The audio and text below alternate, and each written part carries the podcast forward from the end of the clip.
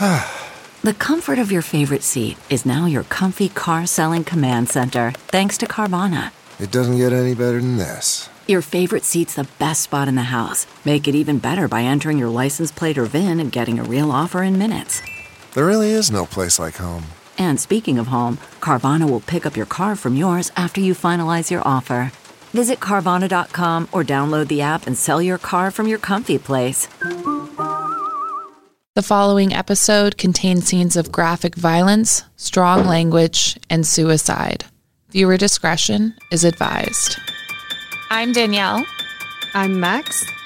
And each Wednesday, we crack open a bottle of wine and dive into some thrills, chills, and spills. This is Innocent Till Tipsy. We're going to be doing an episode today that is unlike anything we've talked about so far. Mm-hmm. You know, I've just started getting into wrestling. Since something I'm dipping my toes into. I'm not more or anything, but I've been to a lot of live tapings in like the past year that COVID, of course, would like allow. I've even got my first WWE shirt on today with Mr. That Robin is official on my boobs. Yeah.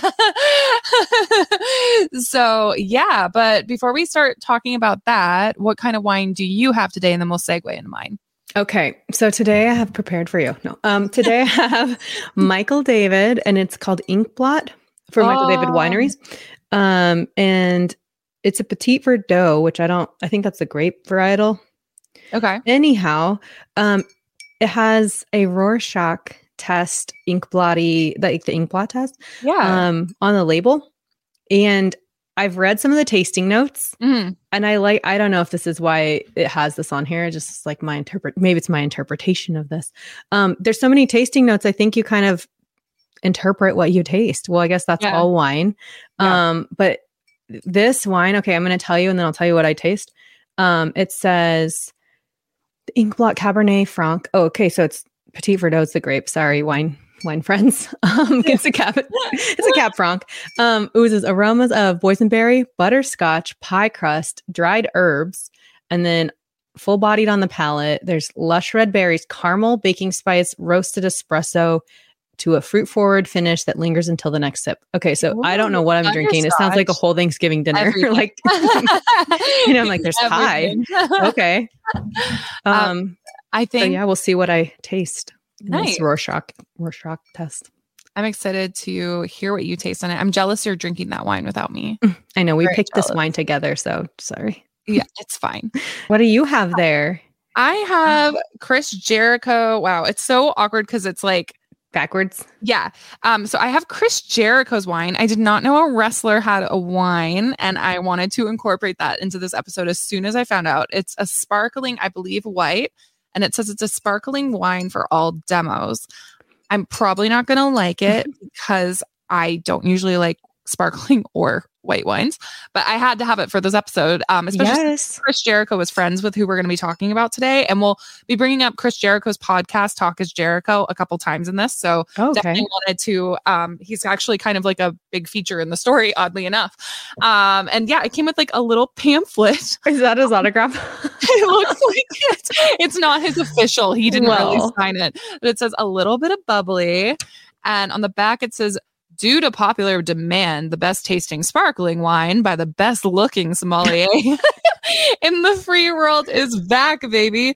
Delivered in a brand new bottle with a brand new label, yet still featuring the same great crackling taste that could only be endorsed and enhanced by Le Champion. I like it. You had to order it online. How much is this? Yes. So with shipping, it came to about $32. So it's still affordable. That is affordable. Yeah. But yeah, I had to order it online, got shipped to my house. I didn't even know if it would be here for this episode. I was kind of nervous about that, but actually it got here pretty early for it. So we're doing good. I am scared. We filmed our Valentine's Day episode yesterday, and Max had a spill, and I'm scared of opening this one, to be honest. Well, at least it's not red. So at least this is not red. This is white. This is true. So let me crack into this bad boy. Pop the cork. Probably should have taken the like thing off in the beginning. This is the problem with having claws. Yeah. All right. Well, I'm gonna pour my glass. Pour your glass and tell me what you taste. I'm so jealous. But this will be good too. That, yeah, I would drink that. Oh, that was relatively tame. Okay. All right. I'm still nervous. You're like waiting for it to like volcano. Yes. Look, I've got my little trick or treat wine glass today. Oh, I like that. This is from Spirit Halloween, this year's collection. It is glass, actually. I thought it was plastic when I went to pick it up at the store. It's not. It's very fancy. Oh, it's a fancy one. So, are we ready to cheers? We're ready to cheers. Cheers. Three-sip rule. I didn't use my aerator. Oh, my God. I know. Amateur. Did you swirl it at least? Nope. Forgot that, too. Oh my God. Just cut straight to the chase. This does have legs. You know, you can't see it, but I don't taste pie. No? I was expecting pie. No, a berry, like the usual. Espresso-y. It is dark. I mean, that makes sense. So, yum. Fruit forward. Yum. This is actually delicious, by the way. I will save some for you. Not of this. I'll just buy another one. No, it's fine. It's fine. Get it. I'll go off your recommendation and get it one day. This is actually really good. It tastes like a white. So for sure, it tastes like a white. But it's not dry at all. Oh, okay. It's very, yeah. But it definitely has that like almost like a Pinot Grigio kind of like taste to it, you know? Mm-hmm. Yeah, I like it. I would get it actually. Like, this is probably one of the better like champagne-esque bottles I've ever gotten. I would get it for like a function, like if I was for next New Year's or something. Like it's that. Oh, good. For like your wrestling functions. Yeah. I am hosting Royal Rumble this year soon. I think it's the end of this month. Which is going to order a case. Yeah, we're filming this in January, so it'll actually be like it'll already happen when this comes out. But yeah, it's fine. I love it. Yeah. Well, two good glasses. Excellent. Nice choice. Good choices. We're smart, you know. So fancy. So I hope I don't like burp a lot this time. I felt like last time I was like I had to keep taking breaks. Like the fizzies. I know. Yeah. I'm sorry. I keep drinking right in your ear. No, you're fine. We're talking into my glass. That happens a lot too. I'm like as I'm like face deep in the glass. So when the common outsider thinks of wrestling, the first thing they usually think of is Hulkamania. Oh, Hulkamania. A lot of stores here in Florida. Oh, like, really? You can go and buy like a lot of Hulk Hogan shit here in Florida on I Drive in Orlando, which is the tourist trap of Orlando. Yes, you go down and there's like this like orange store. Oh my God. Okay, sorry, that is not okay. So fake, yes, that comes to mind, but not your first thing. Hulkamania first, and then you gotta rewrite the whole script. Okay, I had no idea how physically demanding though and very real the sport of wrestling actually is until I went to a live taping. Oh, because I think of it as like choreography because I'm like that's insane, but they don't like rehearse together. I don't know. Maybe they do. Yeah. I always wondered too. So when the last show I went to was an AEW show, it was here at Universal and it was called their AEW Dark. And basically it's their YouTube show. And they were getting the younger wrestlers that don't really have a name for themselves yet to kind of fight some of the older ones, the more well-known ones and kind of see who their next talent is. And that was, they even said at the beginning, they said, thanks for like coming out to our show. Cause it does help get our wrestlers get their reps in and stuff too. So it was kind of like almost additional reps for their current people, you know? So cool. It was cool. Yeah.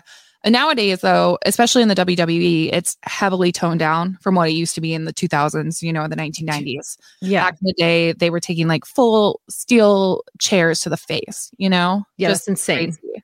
Have you ever heard of the term blading? No. Okay. No, I'm newbie. Well, it wasn't until I was at an AEW show and they still do this. And I saw it happen and I thought the guy was bleeding and he wasn't. Well, he was. So they take a literal razor blade and blade their foreheads to make it look like they've actually been like kicked hard enough or hit hard enough in the face to cause blood. While they're I have to ask these questions. While they're wrestling, they have razor blades, or they razor blade before? Oh my God, they have razor. Where do the razor blades go? But it's like a common practice in the wrestling world. Wow. It's so crazy to me. And so I wanted to read the preface of, I read this book. It's called Ring of Hell. And for this case, like in particular, and I wanted to crime library in your living room here. I know I'm starting to like give the books away on TikTok. So if you are interested, I'm probably not going to give this one away. This was about, I think this is one of the most expensive books I've ever bought. It was $57 online, and it's over $100 on like eBay and shit. So like, also on to that. Interested. So yeah, this one's mine. But Limb from Limb from our last one, that'll be on my. You're TikTok. Like, I'll sign that one. I'll give that one away. So the preface for this book, it says, and this is a quote from Bobby the Brain Heenan from 2005. It's a business you can't explain to anyone. They have to be in it. If you try to tell somebody what the business is like, they'll just never understand. Just think if I said to you that you were going to be a wrestler. Well, what do I have to do? You would say. You'll have to go where I tell you to go. Well, will I have any days off? No. Will I make a lot of money? Probably not. And we'll want you to take these sharp pieces of razor and stick it in your face whenever we tell you to. And you're going to have to go out to the people and incite riots. Will I get any hospitalization payments? None at all. None at all. Will I get a car to drive? No. You'll have to drive your own car and pay for your own gas. What about hotel rooms? No, we'll stick 9 of you in a room. I don't care. Give me this job. I want to do this job. Who would want that? Not me. Not me. Literally though, every boy I've read that preface to, I read it to Charles and my brother, and they're like, me. Yeah. I mean, because it is like very, you can't say glamorous after that description. But I know, and especially in that time, you, like I said, like Hulkamania, like you looked up to, you're like, whoa, that was so crazy. Yeah. It's like glamorized. For minus the razors. Yeah. What I can believe, according to USA Today, professional wrestlers are 20 times more likely to die before the age of 45 than professional football players. It's very physical and very mentally physical. Yeah. Before the age of 45. Why?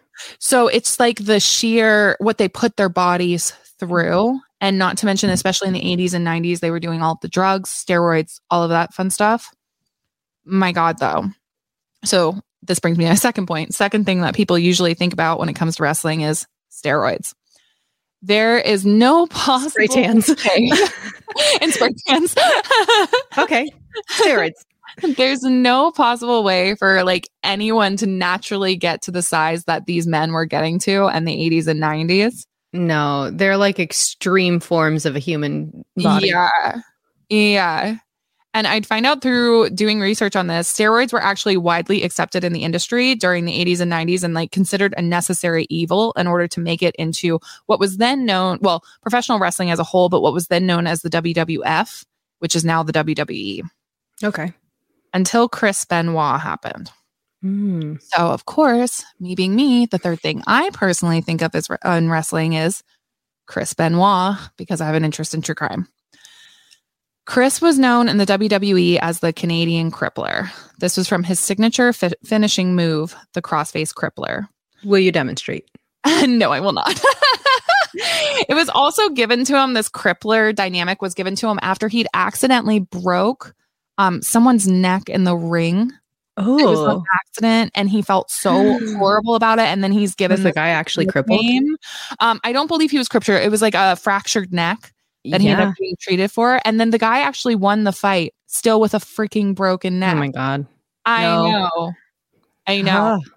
Okay, what did this move? What happened? Just because I'm wondering, I'm like envisioning a lot of like jumping off ropes and things. So if you're talking about, I think it was, I want to get this wrestler's name right. Hold on, I do have it written down. It's just in another set of my notes. This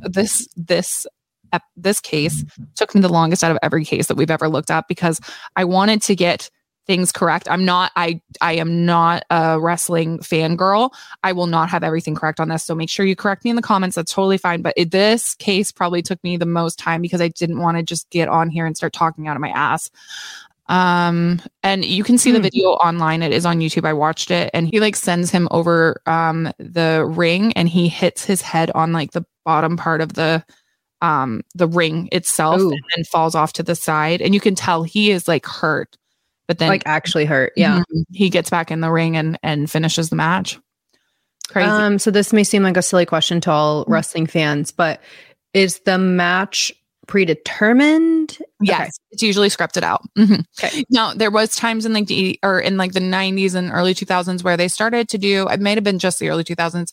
They started to do like a money match, I believe it was called. I'm maybe wrong on that, but they've got like, I'm not looking at my notes at all right now.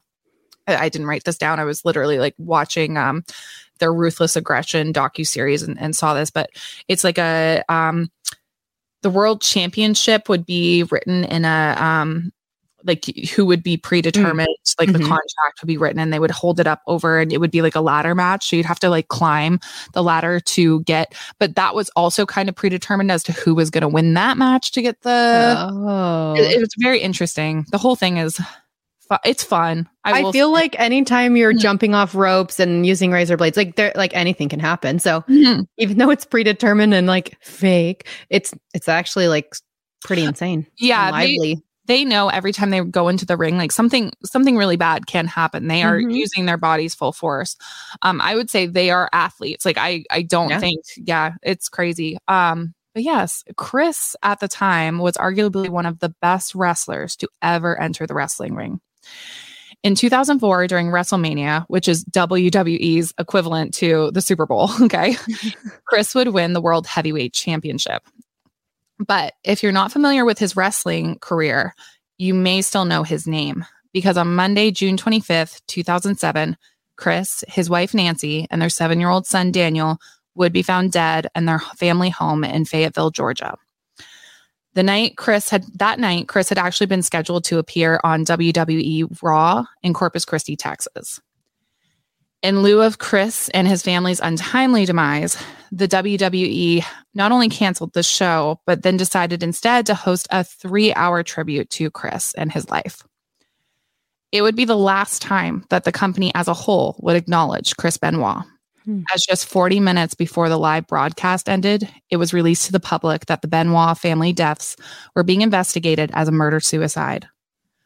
It would be discovered that over a 3-day period, Chris had murdered his wife, Nancy, then their son, Daniel, and finally himself. When I tell you the WWE ran to put that fire out that they started with that tribute to Chris. Oh, yeah.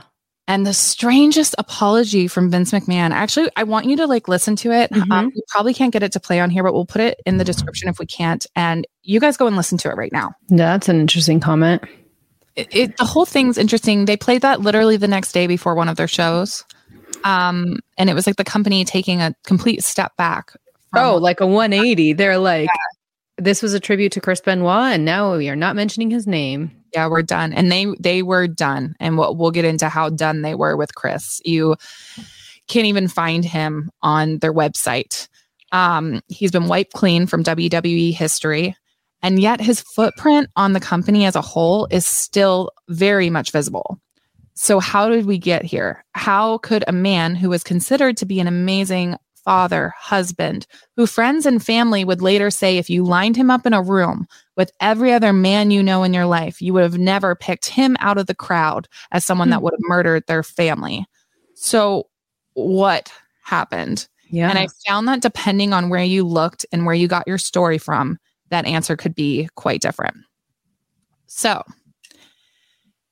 Chris's wife, Nancy, was born Nancy Tofoloni in Boston, Massachusetts, but graduated from DeLand High School. That's actually here, just like down the road from me here in Orlando. Really? Nancy, sorry? I said, oh, really? I didn't know that. I thought you said who? I was like, Nancy, you're not listening to me. I'm not lost yet. Come on.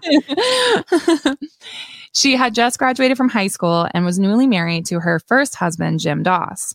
She had no interest in wrestling at all and was actually working at State Farm at the time and modeling on the side for some extra cash. Yeah. When she started attending frequent wrestling shows with her first husband. Betty regrets that. I know. You know, he's like, shoot, I wasn't taking you here to find a new husband. She got totally nabbed up too. Someone spotted her at one of these wrestling shows and they were like, wow, we really want to feature you on the cover of our magazine, Wrestling All-Stars magazine. And she would be featured on the cover of the June 1984 edition. Oh my God, cool. That's amazing. Nancy was friggin' awesome. Her initial name was Fallen Angel. Fallen Angel would join professional wrestler Kevin Sullivan as part of his satanic entourage. So Kevin's character was basically a Satanist. That was like their whole shtick, and that was like the thing, right? So Nancy played this character so well that people would actually come up to her when she was doing normal things like pumping gas and try to pray for her soul. She's like, I'm just pumping gas. It's going to be okay. She said she really loved these fan interactions, though, because she said she knew she was doing her character correctly if they really were afraid for her soul. Oh, I love it. I love That's it, amazing. Too. So she started traveling an awful lot with Kevin to other wrestling territories. So we're still in the 80s. So McMahon hadn't bought all the territories yet. Wrestling territories, it used to be more of a local thing. You had a lot of mom and pop shops all around North America and honestly overseas as well. In Japan, wrestling is really big, where you would go to. It would be like your local wrestling show. That's kind of a thing of the past now because literally Vince McMahon bought everything. We'll get into that. But yeah. Kevin and Nancy would be married less than a year after their initial meeting. Oh, wow. Yeah. Yeah, that's amazing. That's really crazy. Kevin worked fast. Yeah. She was like, whoops, took you to a show and then she's married like a year later. He locked that down. Yep. So Kevin moved up the ranks of wrestling really soon. And he soon joined Ted Turner's WCW, which was World Championship Wrestling. Nancy went along with him, where they thought of a fun new way to introduce her character to a televised audience. Her sister, Sandra, would later take credit for this idea on Chris Jericho's podcast, Talk Is Jericho. Hey. Yeah, saying that she came up with the idea for Nancy to pose in the crowd as a nerdy fangirl of Rick Steiner named Robin Green. For weeks, Robin Green sat in the audience cheering for Rick. She had these big glasses on. She was like super like nerdy looking, right? And this would be until Rick would take her out on a date and then transformed her from this nerdy super fangirl to a sultry siren. Oh. Shortly after that, her iconic character named Woman would appear in the ring. Just like the name Woman. I love Woman. It's so iconic. She was just like, I'm Woman. Done. And she aligned herself with her then husband, Kevin Sullivan. Nancy revitalized wrestling for women. She was a sex symbol in her time, but was able to parlay that into becoming a valet, which is a wrestling manager. So she started managing all these wrestlers. Yeah, she was really cool. That's cool. Wait, can I have a pic? Is there a picture? Yeah. She, let me send you her with Kevin because it's like honestly hilarious. Oh my, yes, Woman. Yeah, hear her. That's so 80s. I love this. It's a great time. So cool. So I won't go into their whole history, politics, scripts, or the time that Nancy and Kevin started switching from WCW to ECW to back to WCW. It's just like a lot of acronyms and unnecessary. Like if you want to know more, like we'll put some sources in the description. Nancy was an amazing woman. But soon in their return to WCW, Woman was now the manager of Ric Flair and the Four Horsemen. No way. Yeah. That's crazy. Mm-hmm. And one of those horsemen would be her future husband, Chris Benoit. It would later become the joke of the industry that Kevin Sullivan had booked and scripted his own divorce. I was going to say, he kind of walked into that one. It's bad. He was a writer for WCW at the time and had came up with the storyline featuring a feud between himself and Chris, where Woman, or Nancy, his wife, would leave Kevin for Chris.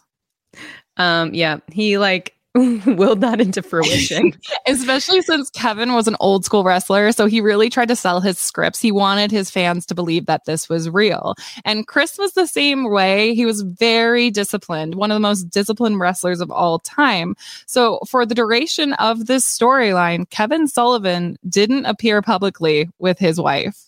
She Did went Chris. Yes. Yes. He took her out on dates. They went everywhere. They went to Japan together. Like, they're just rehearsing. That's all. Yeah. Yep. And soon she fell in love with the Canadian Crippler. Oh yeah. That'll do it. Those trips. All those dates and fake dates. Love it. That's crazy. That's wild. Yeah. When I read that, I was like, shut up, shut the front door. Like, I know, truth is stranger than fiction. That's really real. Mm-hmm. So Chris Benoit was born May 21st, 1967 in Montreal, Canada.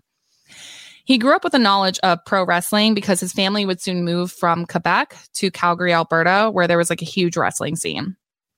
He did have tapes, though, of legends like Andre the Giant and such that he would watch a lot. But he became fascinated with wrestling as a preteen after going with his father to see Stampede Wrestling. Now, this was a mom. Yeah. What is that?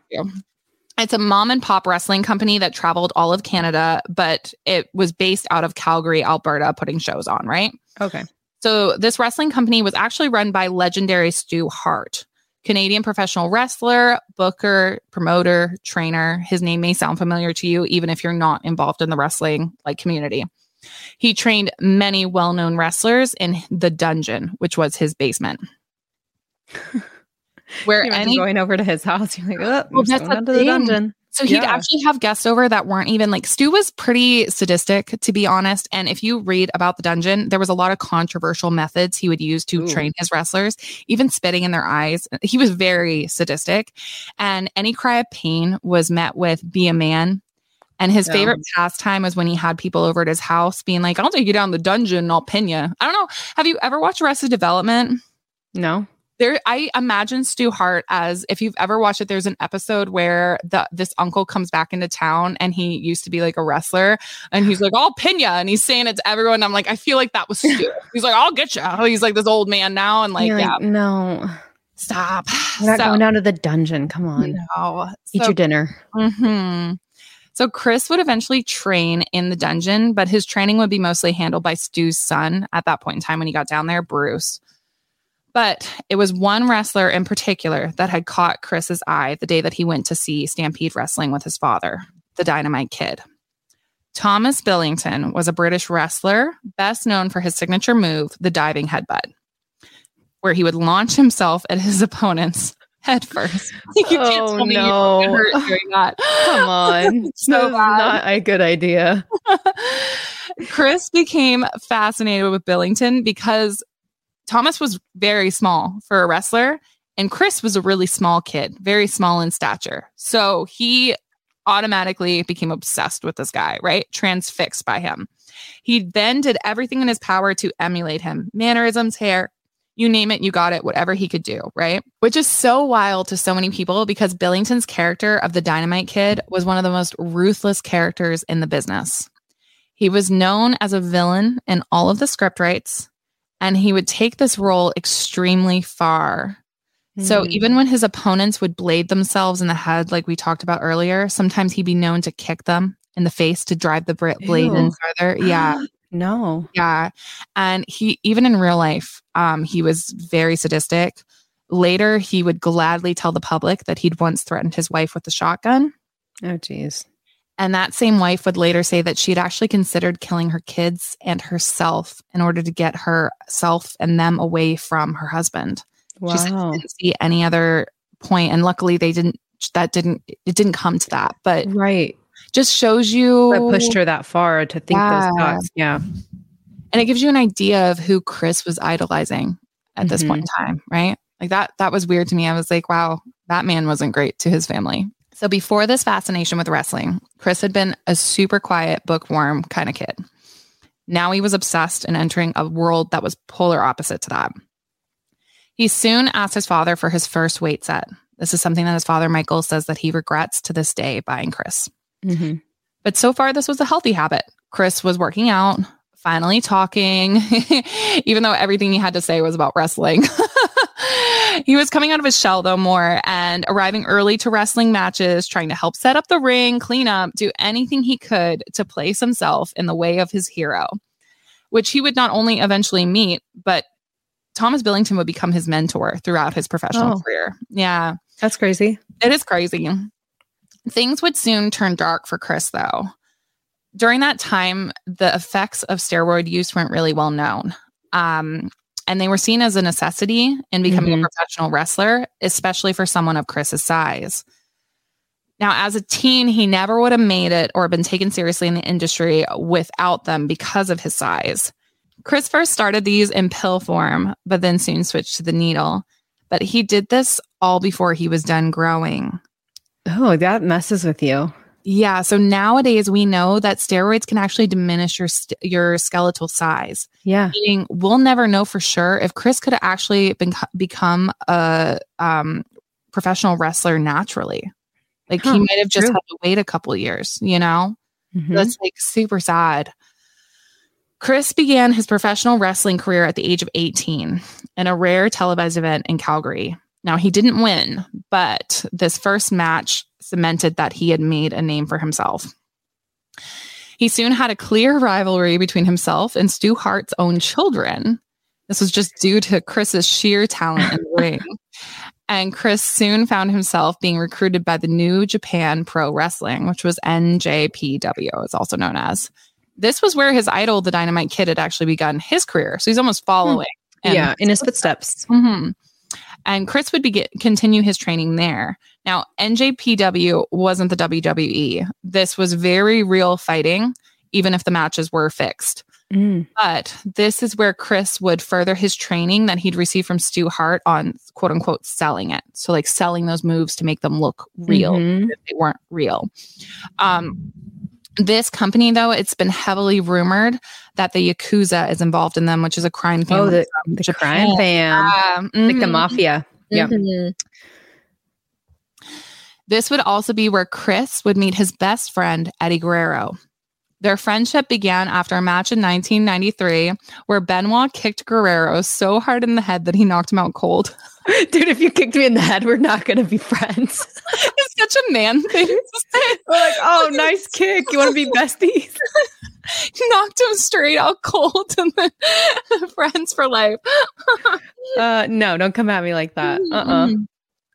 Later, Chris Jericho would say that the two of them were almost cut from the same cloth, you know?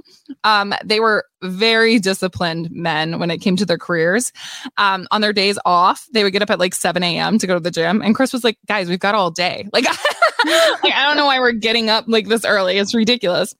And Jericho would also say they'd be like in the back of the bus going to their next wrestling gig. And he'd see them like studying the ingredients of something before putting it in their mouth. And he's like, just eat it. Like, I don't know what's wrong with you guys. Oh, man. But after their stint over in Japan, Chris and Eddie would actually soon be reunited stateside with WCW. And that's where Chris would meet Nancy. So Kevin Sullivan had already planned his retirement from wrestling through a match with Chris before his wife had left him. Wait, say that one more time. Who's retiring? So Kevin Sullivan, Nancy's second husband. He had planned his retirement match with Chris Benoit. Whoa. Right. Is this where they like hand her off? I mean, like he's like, I'm retiring. You take the torch. That's it was crazy. Before Nancy like left him that he planned that. And Nancy's whole thing was like leading up to him. Like, yeah. But yeah, this was so Kevin could focus more on the booking aspect of like wrestling as a whole. Yeah. So he was tired of taking those razor blades and don't blame him. Yeah. Yep. So Sandra Toffoloni, which is Nancy's sister, wasn't prepared for what would happen at that retirement match. She had no idea that her sister was having an affair with Chris. But by this time, Kevin knew.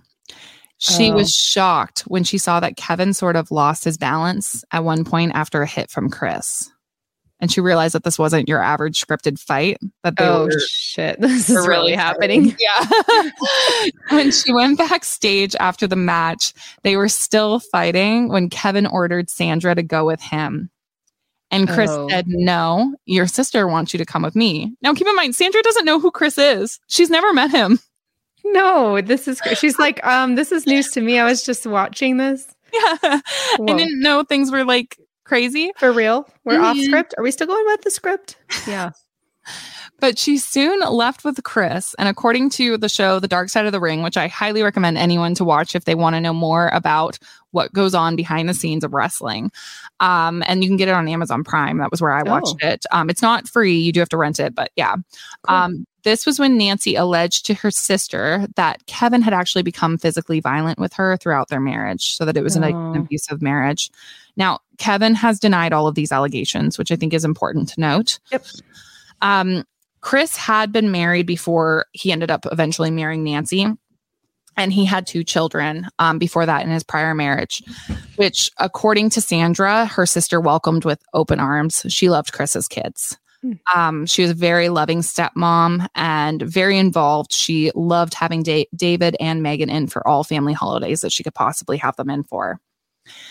In 1997, Woman made her final appearance in the ring on Monday Nitro. The following week, Chris came out without his wife by his side. Nancy had been managing Chris for a little over half a year. There was no reason given as to why she left, and she would never be mentioned by the WCW again. Really? Yeah. I think that's so sad. Yeah. In 1999, the couple became pregnant with their first child together, Nancy's first and his third, Daniel. They were so excited for Daniel. And Sandra would say, especially Nancy's family, because Sandra's been very open. She can't have children. So it was like a surprise. Yeah. And Nancy and Sandra are their parents' only children. So this was almost like the only chance to have kid, like, in a way, because Sandra can't have kids, Nancy can, you know, like it's their only grandchild. Yeah. Mm-hmm. So Sandra, after Daniel was born, spent a lot of time at the Benoit family home. Since she couldn't have kids of her own, Chris and Nancy had made it a point of having her involved in their son's life as much as possible. Oh, what a cool aunt. So nice. So cool. Yeah.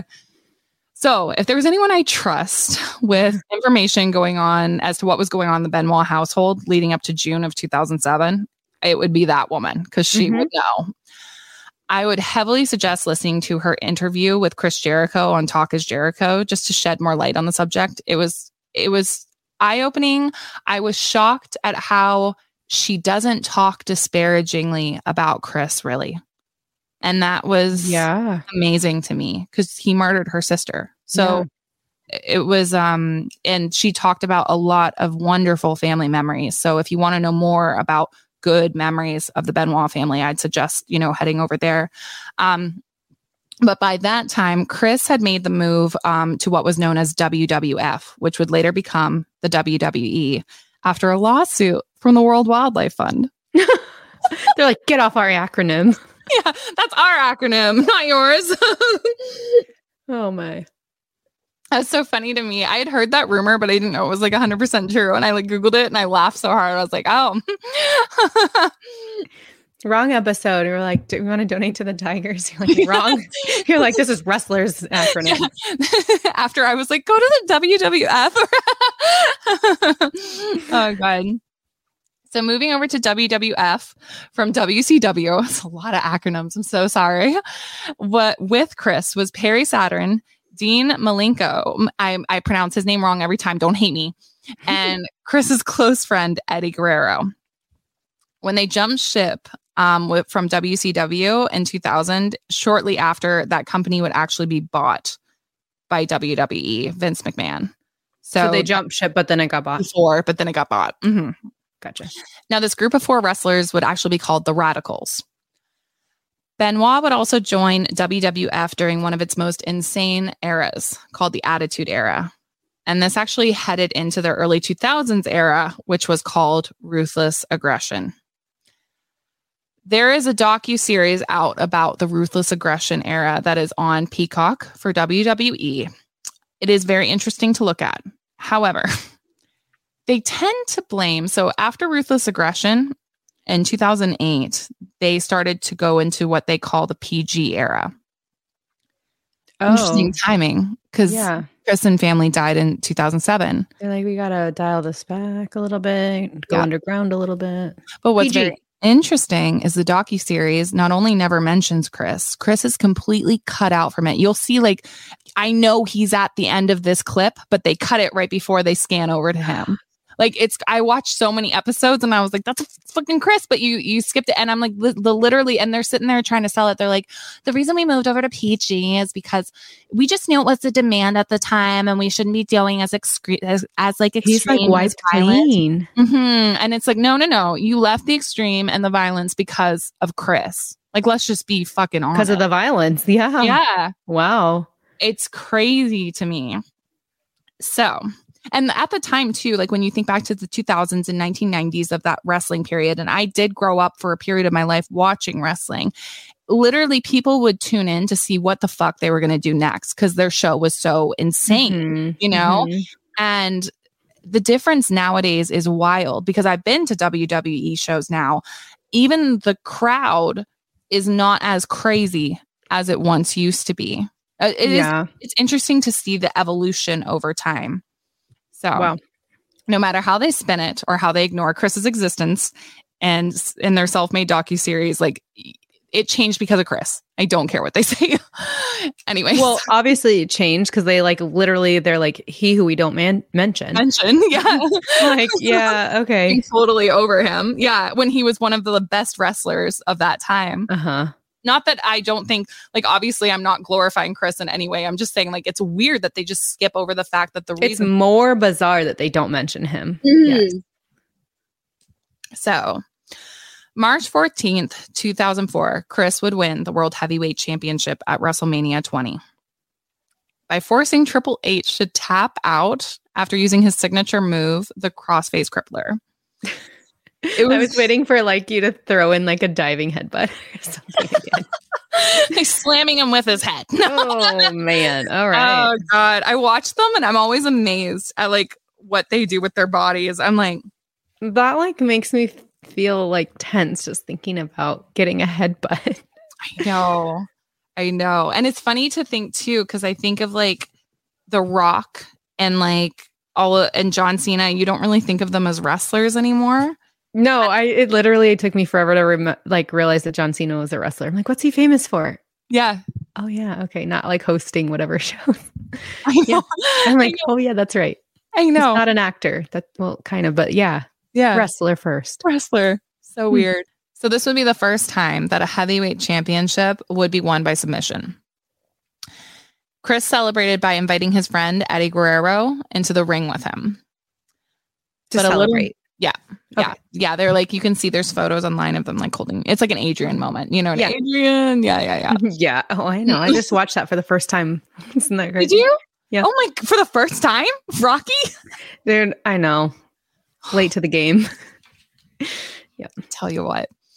A little over a year later, though, on November 13th, 2005, Eddie Guerrero would be found unresponsive in his hotel room in Minneapolis by his nephew, Chavo.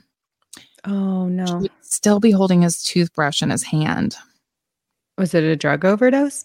So he was only 38 at the time that he died, and he died of heart failure.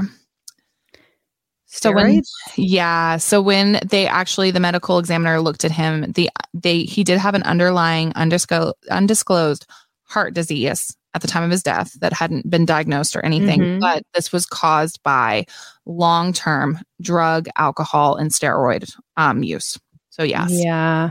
Mm-hmm. And 38. And Chris was devastated. It's been said that he was not the same after this death. And Chris had actually been going through a lot of deaths before this. And he'd actually reportedly, according to Chris Jericho, who we've talked about a lot, drinking his wine, he said that before Eddie died, after so many deaths, because you got to think of it, like we talked about the professional wrestlers dying before 45, 20 times more likely than the football players. Yeah. We're reaching our 40s now. And he said Chris would call him one day just sobbing and saying, I can't take another death. Like, I can't take it. And then his best friend died. Oh. So yeah, he took it really hard then, I'm sure. Really hard. He started to become paranoid. He started crying constantly. Eddie's wife would often find him in Eddie's bed, sobbing into the bed sheets, like on Eddie's side of the bed in the bedroom. Oh, it's so sad. So sad. And he wasn't getting better. Things were getting worse. Like over time, things weren't, getting better. So Sandra had actually gone to grief counseling after losing someone, his sister-in-law, right? Mm-hmm. And the grief counselor had said, sometimes it's good to keep a journal, start writing letters, to the person that has passed as if they're still there, right? Mm-hmm. So she suggests this to Nancy when Nancy's like, I don't know what to do with Chris. Like, I really am at the end of my rope. Like, I don't know what to do. Right. Yeah. So she goes out, she buys like 3 journals for him to pick from. And is like, I don't want to put any pressure on you, but Sandra said this helps. Right. So if you want to take a look at it, and see if you want to do that. So he starts writing immediately, starts writing to Eddie. Yeah. Mm-hmm. So every day it's just like normal things he would like tell Eddie about, Yeah. To help him, cope, a neighbor and close friend who was also a wrestler, who went by the wrestler named Johnny Grunge, was doing his best just to like come over often, help Chris like along the way. But on February 16th, Johnny would also die suddenly at 39 years old. Oh my. Yeah. They're not even making it to 40. That's horrible. No. So this death was caused by a coronary artery blockage. Now, at the time of his death, he had been visiting a friend when he suddenly couldn't breathe and then died on the way to the hospital. He had ingested Soma pills that day, and Soma pills are muscle relaxers, which were prescribed to him by a doctor named Phil Aston. Now, this was Chris Benoit's same doctor. And this doctor would actually be sentenced to 10 years in prison after Chris's death for illegally distributing prescription drugs. Oh, okay. Yeah, that's not good. Their bodies have already been through so much, and then you throw this like extra insanity on top of that. Mm-hmm. One of Nancy's friends, Sherry Martell, would die just a couple of weeks before she would of an overdose as well. And she was just 49 years old. So wow, everyone's just dropping like flies at this point. That's a lot even. Yeah. I mean, and plus he's got all this other pressure of being like a public facing person. Mm-hmm. And just days before his own death, like Chris's own death, his old tag partner, Biff Wellington, would be found dead of a heart attack, which was, yeah, you guessed it, most likely due because of steroids. Yeah. Oh, that's so hard. So all these young wrestlers dying very suddenly, way too young. Nancy's sister would say over the span of several years that there wasn't a moment that the Benoit household wasn't in a state of constant bereavement, either on Nancy, Chris's side, or both of them, because they have tons of mutual friends from wrestling. Yeah. It's just crazy when you think of it. So yeah, they went through a lot. At this point, too, Chris is getting insanely stressed out over his dream job. At the time, there was 3 main companies in the United States that if you wanted to be a pro wrestler at, you wanted to get into these companies. It was WWF, WCW, and ECW. But WCW and ECW would soon be bought by WWF or WWE's Vince McMahon. He owned everything. He owned it, so it's a monopoly now. Yes.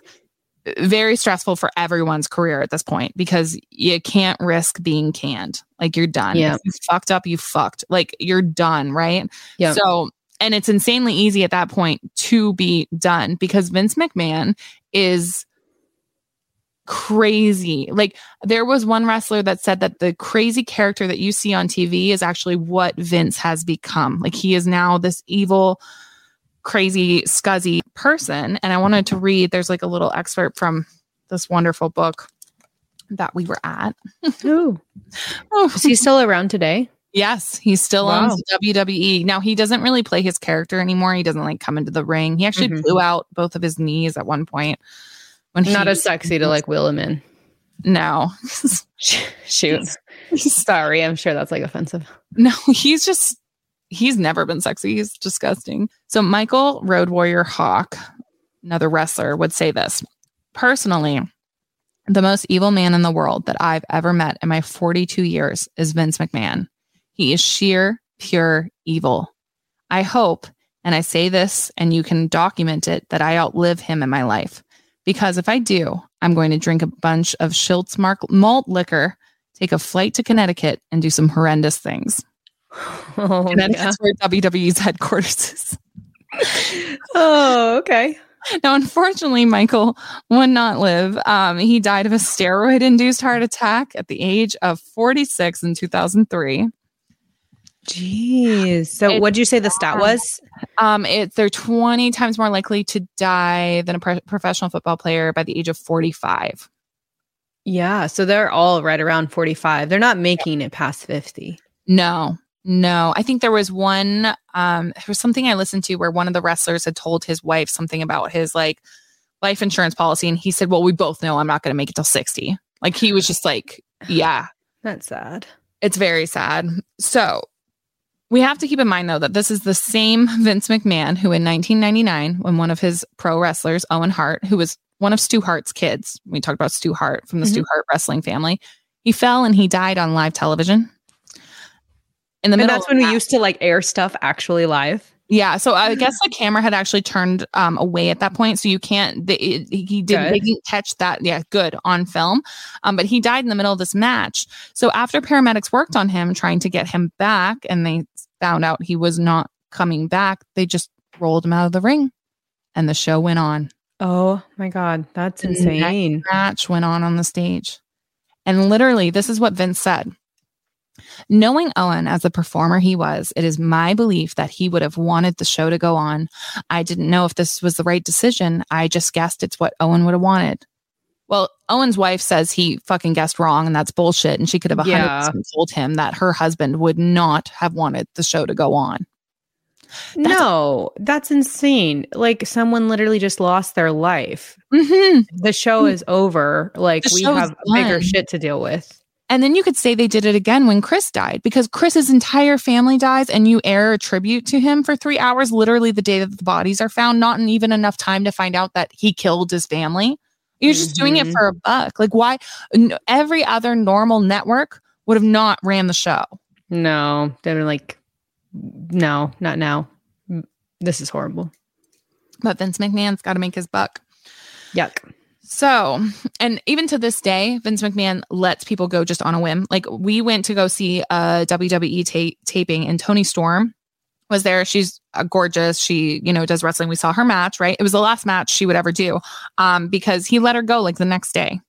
Yeah. There's a candor. Yeah. And there's literally, he doesn't have to give a reason. So one day you're making $300,000 a month and then the next day you got shit all. Like, it's so unfair. Like, it's crazy to me.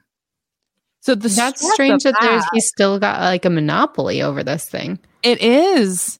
Like, the stress of that must just weigh on you because you get that much money. Of course, you up your lifestyle, but what happens if, Yeah, it's not like Hollywood where you might go get another job. Like, this is it. No, this is it. Yeah, you just put it on your resume and like that's what else do you do with that? And not only that, but you don't get a break with wrestling. Okay, so you work a minimum of 300 days a year. There's no time off, no time for holidays, personal time, or injury. And this is a job, obviously, with heavy injuries. So many wrestlers, including Chris, would use uppers and downers just to function in their daily lives. But then also they've got to use, muscle relaxants, anything for pain management, because they're not going to take some time off, like unless it's something extremely serious, because there's already a young person, waiting in the wing that can do exactly what you do. Right. It's a very competitive industry. So Chris had actually already taken a year off in 2001 for a fractured neck. Fractured neck. Like, yeah. So Chris was already, just at the age of 40, feeling his career slip out of his fingers, right? And Nancy had actually already begun to plan for his retirement from the WWE. So she had begun plans of a Chris Benoit Wrestling Academy. This would be a wrestling school that he would teach at in Atlanta, Georgia. Now, Sandra, her sister, would say she still has hundreds of shirts from this academy with Chris's diving and like a headbutt that she's just sitting on because, like, I mean, what do you do with them? Like, I don't know if I'd have the heart to get rid of them that Sandra had or that Nancy had made, Well, you wouldn't want them like out floating around either. No, that's true too. Yeah. People selling them for God knows what. But at that point in time, Chris was not ready to let go of his wrestling career and he was very afraid for what the future held for him. So I had a feeling when I started the script, and this is one of the longest scripts I've written on this show, that this was going to be a two-parter at least, because this and Shanda Share, there's just so much information in the back. There's a lot, yeah. That you don't know unless you're in the wrestling community. But even then, like my friend Charles, who's like super into WWE, he was like, you know more about Chris Benoit now than I do. Because the personal life, like a lot of people don't know. All the background drama. Yeah, so... in the next episode, which will be dropped tomorrow, I'm so sorry to kind of break this up on you, but we're going to be talking about how the marriage disintegrated, where things ended up, and then also the mental problems that Chris ended up being known to have, what kind of factored into the murders, and kind of where we go from here. So I hate to kind of like end things right now, but I know already we've gone way too long. But I felt like the background was necessary because I feel like a lot of people, especially that watch this podcast, because 100% of you all are women, And I'm not saying anything about my own demographic, but I feel like a lot of us don't watch wrestling. So a lot of us don't know all of this background information. No. So I wanted to give it because I feel like it's so important. And it's so important to know who Nancy was. Yeah. It sheds a lot more light on who they were as people, like outside of the ring. Yeah. And so many people don't mention Nancy. It's always the Chris Benoit story and why he did it, because yes, we will find out he had obviously traumatic brain injuries from, you know, his wrestling career. And yes, that's a factor in it, but it's not the full story. And Nancy's wrestling career should be recognized, and she should be recognized for everything she was as a mother and a wife and, you know, everything. Yeah. In her own right. Right. Yeah. So we will come back tomorrow. So make sure you're back here with the end of the Chris Benoit story, and make sure you've watched this episode. Like, God. We're back. We're late in the game, but like part 1, you know, part 2, I didn't know for sure if it would be a part 1, but we've been talking like an hour now. So we got to cut it here. But yeah, we'll see you guys tomorrow. Yeah. Cheers. The refill. Cheers. Refill.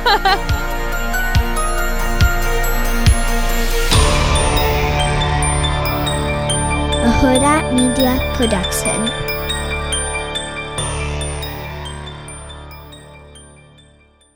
Audible is the destination for thrilling audio entertainment. Allow your imagination to be piqued by stories that are brought to life through captivating sound design, eerie soundscapes, and dynamic performances. As an Audible member, you'll be able to keep your heart rate up month after month, because you can choose one title a month to keep from the entire catalog, including the latest bestsellers and new releases. If you're in the mood for a shocking psychological thriller, check out None of This Is True by Lisa Jewell. Embrace brand new, exclusive thrillers from best-selling authors who are guaranteed to keep you gripped. New members can try Audible free for 30 days. Visit audible.com/thrill or text thrill to 500-500. That's audible.com/thrill or text thrill to 500-500.